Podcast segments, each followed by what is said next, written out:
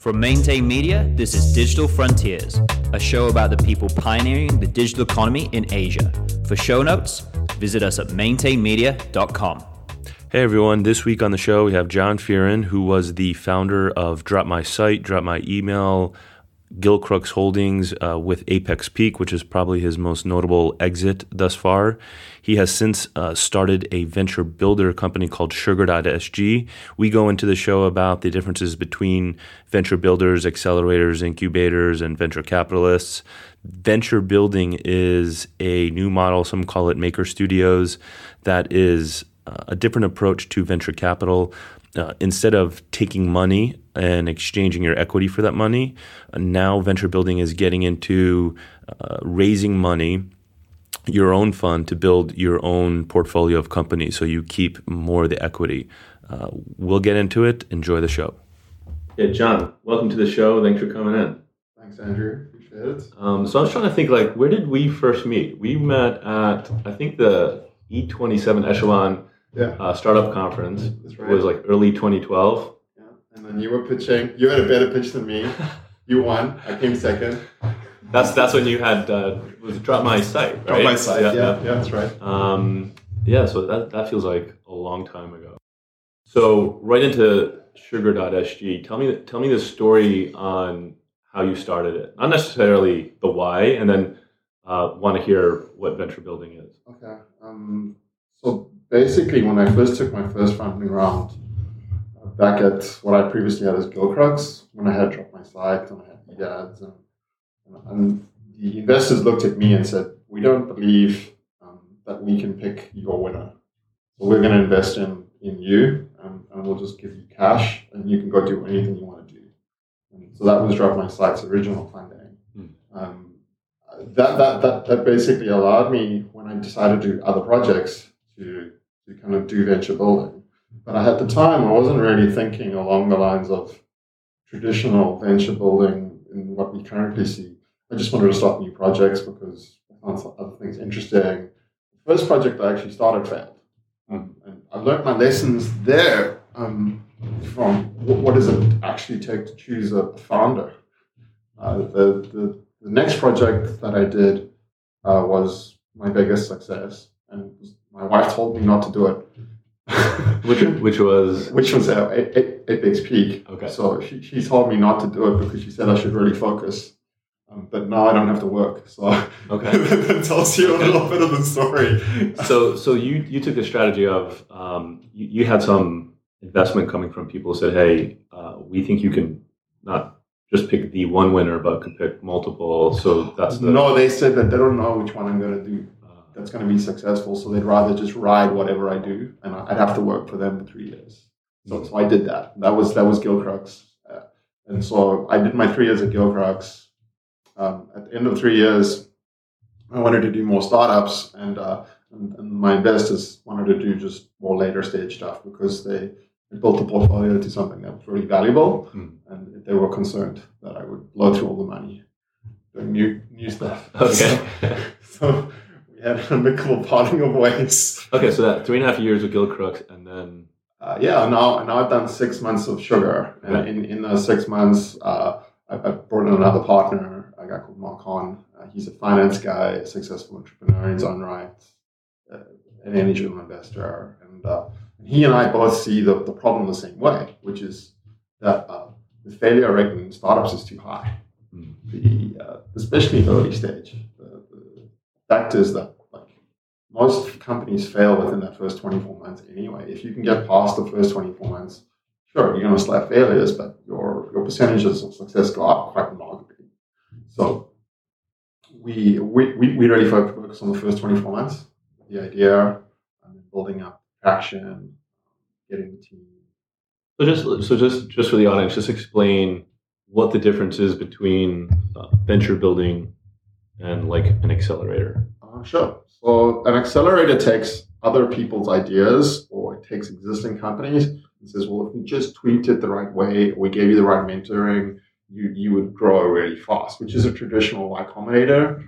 That, that, that's their model. And, and you can't fault Y Combinator because they're amazing, but everyone else is trying to do Y Combinator doesn't really have the same kind of success. Um, I think partly because they're trying to do it in ecosystems that are not Silicon Valley.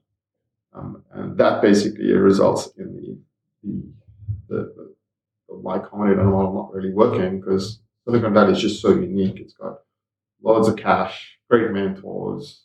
You know, they're, they're selecting the best from everywhere. So they're the, the A league, right? And everyone else, no offense, they don't have as much cash, they don't have as much, you know, in terms of mentoring, they don't have those kind of A stars.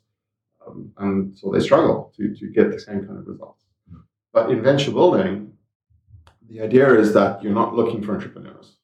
You're, um, you're looking to take ideas, get them enough traction, and then get a, an executive to run the company. How many of these ideas would, would you entertain, like new ideas, would you entertain starting each year? I mean, do you have your, because I know you're working on four or five, right? So we have like six right now in the portfolio. Okay. Uh, we uh, are committed to do four a year, um, but we we are probably going to do more than four a year. Four new ones per year. Yeah. Okay. Got it. Yeah, yeah. And then as you're getting into eight, 12 different companies, then some of those ideas will take off, some of them won't, and you're basically yeah. economics are, the economics are much better. I can explain the economics to you from, from, from a VC's perspective. Uh, a VC is getting somewhere between 10 to 25% usually of a company at the stage of, a, of, a, of the business, and, and we're getting 100%. Um, you say, well, you know, you can't run the company. Well, yes, we can.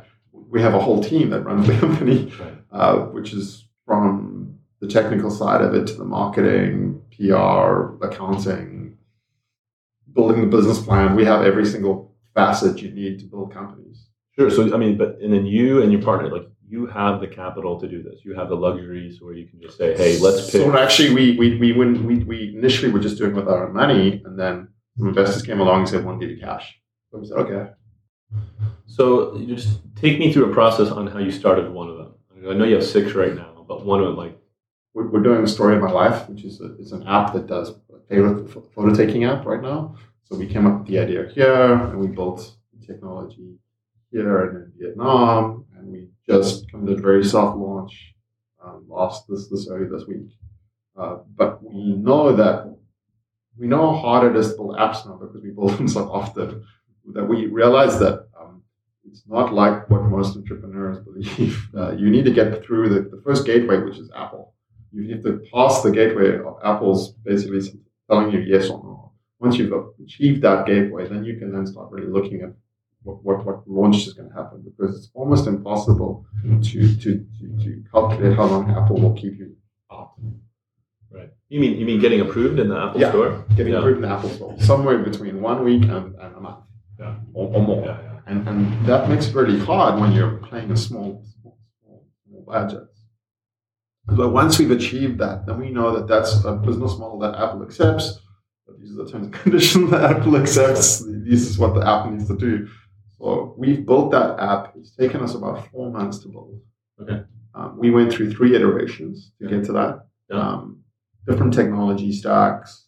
So you validated along internally, the way. Internally validating whether or not we liked the experience or not, and basically got it to a point where we're like, okay, this makes sense. Then we went off and talked to media partners and get their input. We, we haven't launched yet. We're just basically getting out and showing the, the application to, to, to, to, to media guys and to partners and stuff like that, and then they're giving us feedback along the way. So before we even launch, before we get a CEO, we're probably already at the point where a CEO would be like, "Wow, I've launched the application now. It's validated, and I've got partners on board."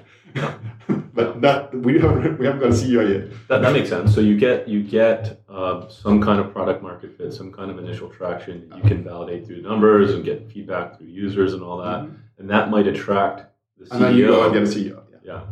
yeah, That might sell instead of going up to them in the beginning saying, "Hey, we have this idea," and then it seems yeah, yeah, yeah, Because the problem with the CEO and the way we hire a CEO is we pay them generally large salaries. Okay.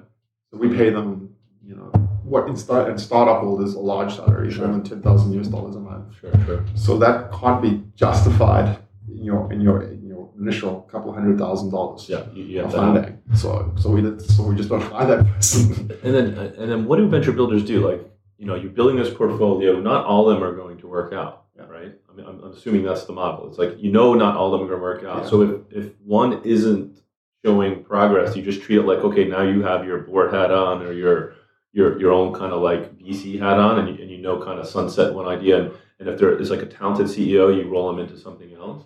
So, so, so generally speaking, we start with the consumer idea, and if it doesn't work out, we go to B2B idea. Okay. It's really easy to do B2B. Okay. So I mean, if you have an idea that's B two C and you're not seeing, you know, thirty percent MAU or ten percent DAU or anything like that, mm-hmm. then you'll you'll think, okay, you know, let's how do I flip charge. this into how do I flip this into B2B? Okay. How do I flip this to B2B? How do I like go B to B B2B on this company? Is that is that a sort of a, a page in a playbook you've seen other venture builders do? I mean, is, are, I don't know. It's the way we do it. It's Okay. it's it's kind of like we know that the um, the big hit comes from a consumer play, but there's nothing wrong with you know making a profit. Yeah.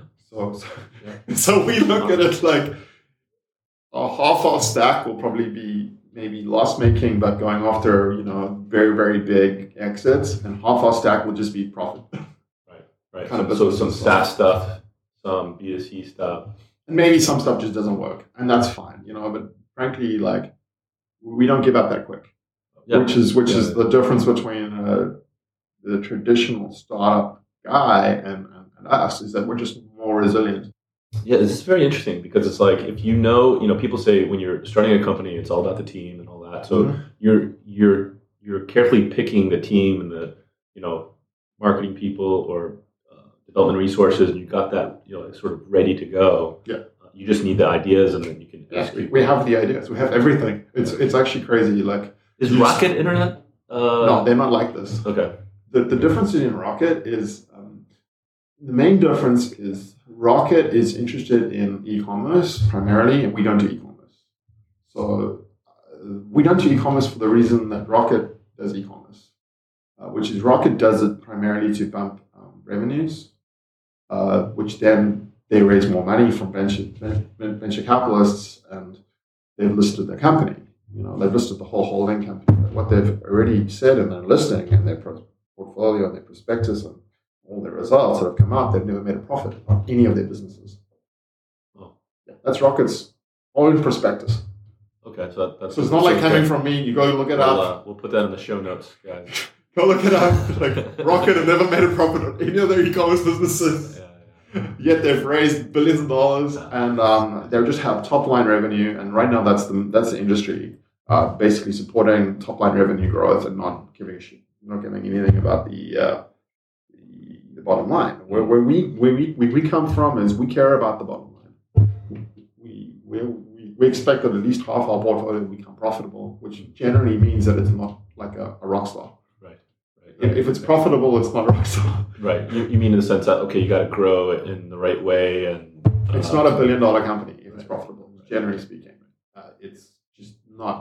When you have profitable companies, they they just don't have growth metrics that basically justify billions of dollars. So do you want to create like ten million dollar companies? Is that like the like fifty million dollar companies? Is there like a sweet spot? we we have a I have a a personal mission to build one billion dollar consumer company Okay, out of Singapore. a unicorn. I, want to build a unicorn You're Singapore. unicorn hunting in Singapore. Yeah, I'm unicorn hunting in Singapore. which is totally crazy, and everyone told me I'm stupid, which is great, which is exactly why I'm doing it. yeah. That usually when that happens, it makes you more resilient. Yeah. Actually, when Mark joined me, he said, "Why are you doing this?" I was like, "Because they told me I can't, so that's why I want to do it." Yeah. I want to do it more because they told me I can't.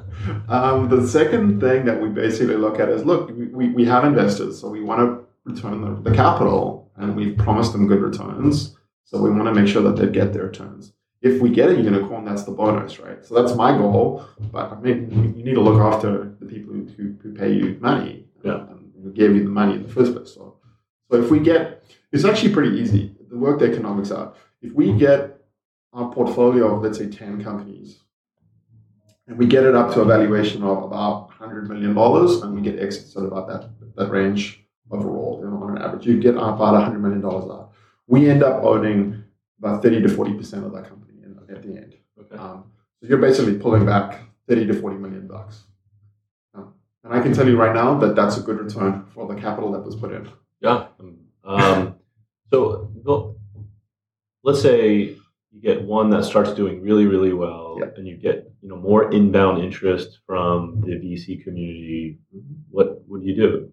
Have You just look. We're not against working with VCs. We we just have more leverage. No, no, we're just like the founder. Yeah. So we're, we're like the guy with the crazy idea, but we just have a team to execute against the crazy idea Yeah. instead of having to like be the one guy on his own who's going to the startup events Yeah. going, can you find me a technical guy? We're just like, we've got everything already. The technical side, accounting, PR, marketing, whatever you need, we just push it in, right? Because I think, I think that's kind of what the ecosystem needs here. Because in the last four or five years, like, you know, when you meet VC sometimes, not all of them, sometimes here, they just want. And I remember I had one meeting where we had launched Perks, and it was like four months after launching, and they asked for our P&L. Yeah, I, I think that same meeting I had was the exact same people with you. They went on P&L as well. And then, and then I had a similar type meeting with a VC in the Valley, and the, literally the first thing he said was, "I don't care about your revenue. Just tell me how you're going to grow." So in in this part of the world, maybe venture building is that bridge because you can demonstrate traction, you can demonstrate numbers, you maybe are profitable, and then you get the interest from the VCs where there's more it's more of a level playing field, Sure. less risk for the VC. All there's kind of there's stuff. you know we, we look at it like this uh, if there are VCs that want to work with us we're not against working because we need to raise series A right which is where the VCs want to invest they don't want to invest at an angel anyway so we're doing the investment at the angel stage we're not trying to do the investment at the, the A stage we'll work with any VC to take the money for sure right uh, a difference for us is that we can start exiting our position after A whereas the invest, invest the VC is not going to exit till, till IPO or much later, right? or, or, or, or trade sale. So Right. um, our model is that we own a lot of equity so that we can sell down our equity after A, which is basically what I've been doing with my other companies, which is why I don't have to work anymore. Okay, But I haven't had That exits. That helps answer that question. So, so what I haven't had exits, but I've exited. Yeah, yeah. I mean, so you, you sold your equity and, Yeah, and companies that still exist and operate. Yeah, it's, it's, called, it's called the secondary market. yeah. So what's the riskiest part of this? Is it selecting the CEO? I mean, you must have a methodology on, on what you look for. Yeah, we generally look for someone with more than 10 years of experience inside the, the industry that we're going after. So that's the, it's like you choose a CEO, it's like you would choose a CEO or a, a CFO or a COO. It's, you know, it's, it's non-startup kind of decision making. You put a request for PCBs and maybe you approach some people and then they basically give them CVs and you interview them and then But you're not doing like, I mean, more on the nuts and bolts. You're not hiring recruiters. You're, you're No, doing we- it, we- putting we- LinkedIn job posts out there. What do you, what we do you have an HR person that does all. Yeah. Okay. So let's um, let me ask you some rapid fire questions on sort of day to day stuff. Either you or your portfolio companies are using to kind of just organize themselves. Sure. Like, what do you use to organize yourself during the day? Are you using? I'm disorganized. Well, personally disorganized because that's my job okay. is to be the creative one. Okay. Okay. Is that just an excuse to be disorganized? Possibly. okay. but again, like um, that's my role is to come up with a new idea and to be a crazy guy. Yeah.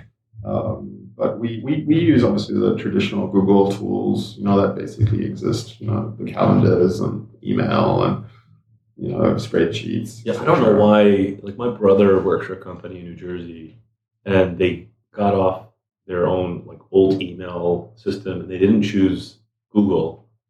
I was like, why would you not at this point choose Oh, do not. So that's what you just do. You pay, you do it, it's done. Um, we use Slack for internal communications. Um, we use why? Why did, did that come up from the developers? recently developers. Yeah, developers. They, they use that. Um, and then internally, um, you know, we, we just all in one. Again, we, we're proximity based. So everyone works inside the same office and you just shout at each other.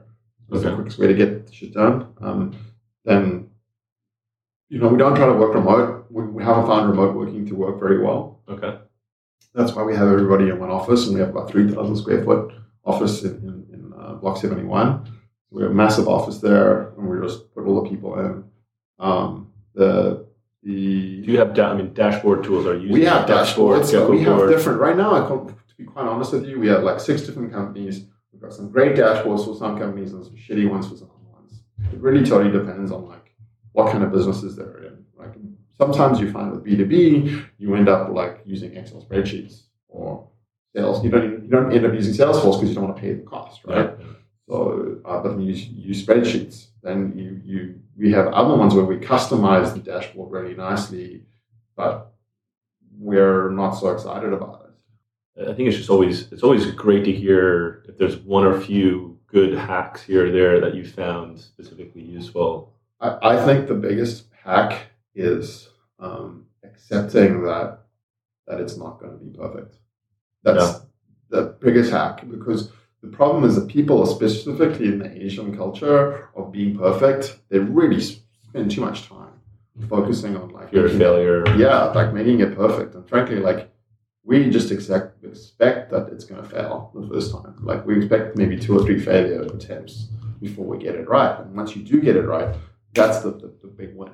And, and, um, that's the I do know you have some secret sauce. I remember talking to you maybe like three years ago where you used to do a lot of Google stuff and you have a very specific methodology for I'm, uh, so yeah, so personally, I'm a Google search engine marketing expert. Yeah. So I'm, I'm good at SEO and good at SEO.